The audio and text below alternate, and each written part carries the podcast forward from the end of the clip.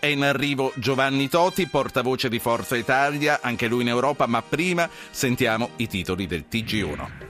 Operazione anti-jihad in Europa. Bruxelles fa arrestare in Francia due terroristi che stavano per entrare in Italia, 12 fermi a Parigi.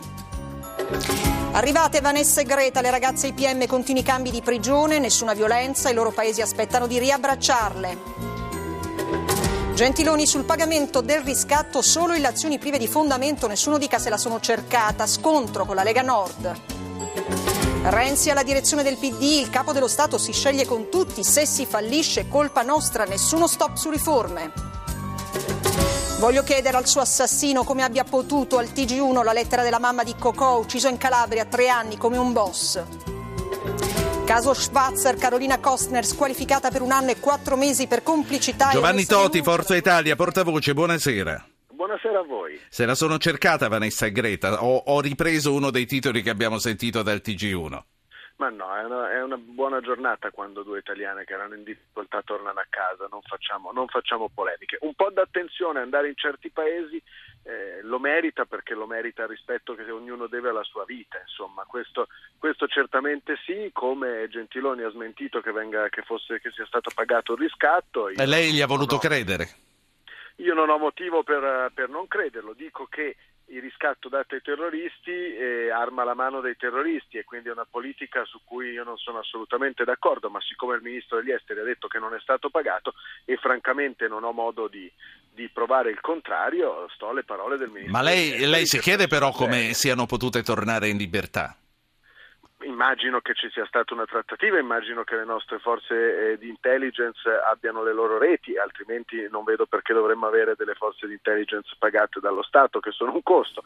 Spero che sia stato fatto un buon lavoro, se così è vanno a, me, vanno a loro tutti, tutti i miei complimenti e ripeto, non ho motivo per smentire un ministro che davanti al Parlamento ha detto delle cose ben precise. Se è stato pagato un riscatto è stato sbagliato, se non è stato pagato come lo dice Gentiloni è stato giusto e forze di intelligence hanno fatto un buon lavoro per riportare a casa due cittadini. Senta, ma lei... Poi le associazioni umanitarie che fanno il loro lavoro e quindi è giusto che stiano in aree di crisi del mondo perché evidentemente i volontari eh, lì, lì, servono, però bisogna che ci mettano un poco d'attenzione per non esporre il proprio personale a dei rischi ingiustificati e non esporre lo Stato italiano a delle situazioni di, di rischio a sua volta. Senta, a proposito di contropartite, parliamo di politica italiana e eh, parliamo degli accordi eh, che vengono definiti quelli del Nazareno. Eh, non c'è nessuna contropartita per avere eh, per perché il PD abbia un vostro appoggio sul nome che verrà scelto per il Quirinale? Guardi, la nostra contropartita è la contropartita al Paese, avere una persona seria al Quirinale, avere una persona, lo abbiamo detto più volte, che sia un arbitro e non un giocatore della vita politica e istituzionale del Paese.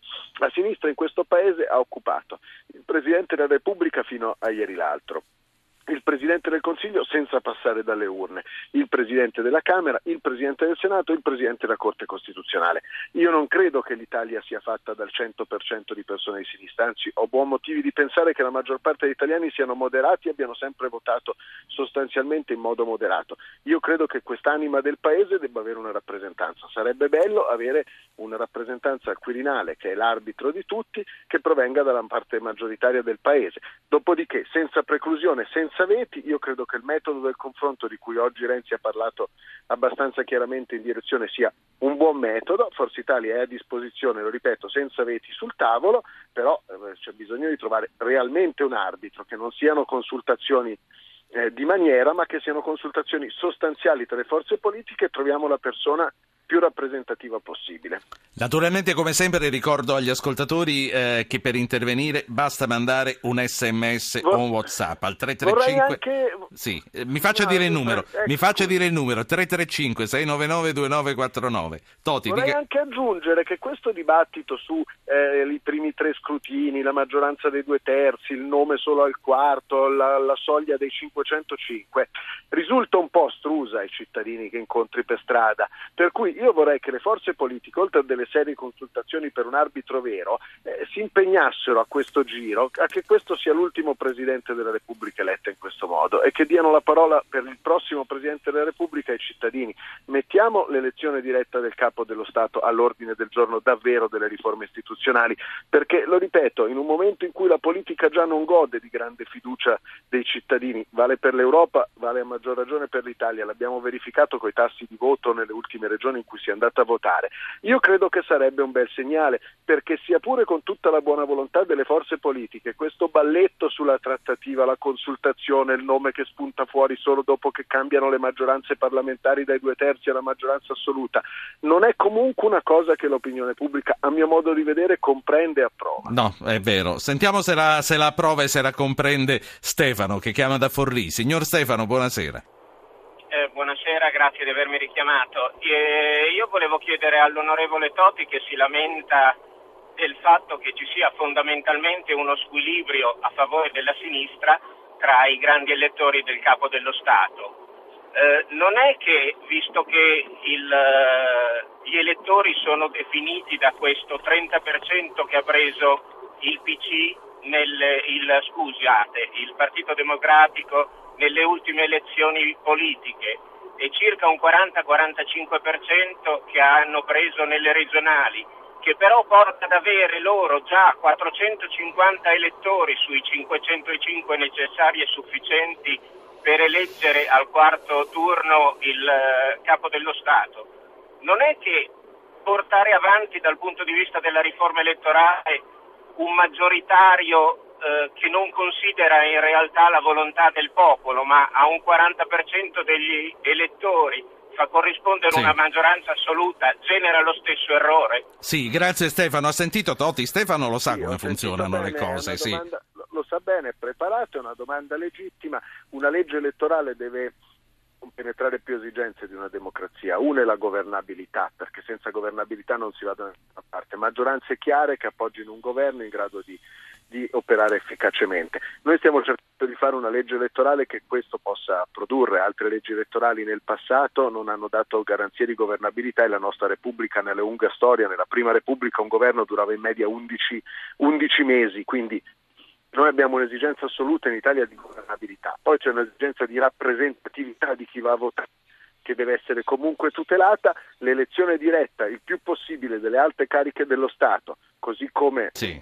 l'elezione diretta del Premier in qualche modo grazie a una legge maggioritaria, porta anche a un diritto di rappresentanza più chiaro dei cittadini. Io credo che l'Italicum in questo non sia, non sia dire, in contraddizione con quello che diceva Stefano.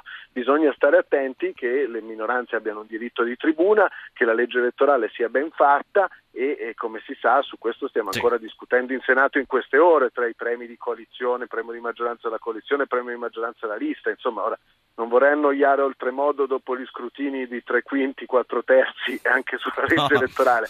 Però ho chiaro tutte le esigenze che un'ultima, un'ultima cosa, eh, proprio riagganciandomi a quello che diceva Stefano Di Forlì. Eh, se tutto il PD vota compatto per un nome e tutta Forza Italia vota compatta per un nome, ce la fate da soli. Ma ehm, come nel 2013 ci furono i non allineati a Bersani, qualcosa del genere potrebbe succedere anche Beh, in Forza Italia. No, ma potrebbe succedere, temo, anche nel Partito Democratico. Sì, sì, sì, sì per, partiti. questo, Insomma, per questo, questo c'è bisogno... Un po' ehm, balcanizzato. Io quando dico di una larga condivisione non intendo un patto a due PT Forza Italia, intendo un patto certamente eh, allargato agli amici di Area Popolare, cioè all'UDC, a NCD che sono con noi nel Partito Popolare Europeo e con cui credo potremmo condividere molte cose sulla scelta di questo candidato. Insomma, quell'area vasta che partecipa al dialogo sulle riforme più gli amici della Lega Nord che spero che siano della partita e che non se ne vogliano tirare fuori, io credo che questo sia uno zoccolo abbastanza ampio da essere rappresentativo del Paese. Se fosse un Presidente della Repubblica che va dal Partito Democratico, che oggi è la maggioranza dei grandi elettori, a Forza Italia, NCD, UDC, Lega e Fratelli d'Italia, sarebbe già un buon arco parlamentare grazie. e di rappresentanza. Giovanni Toti, portavoce Forza Italia, la saluto, grazie per essere stato con noi grazie questa sera.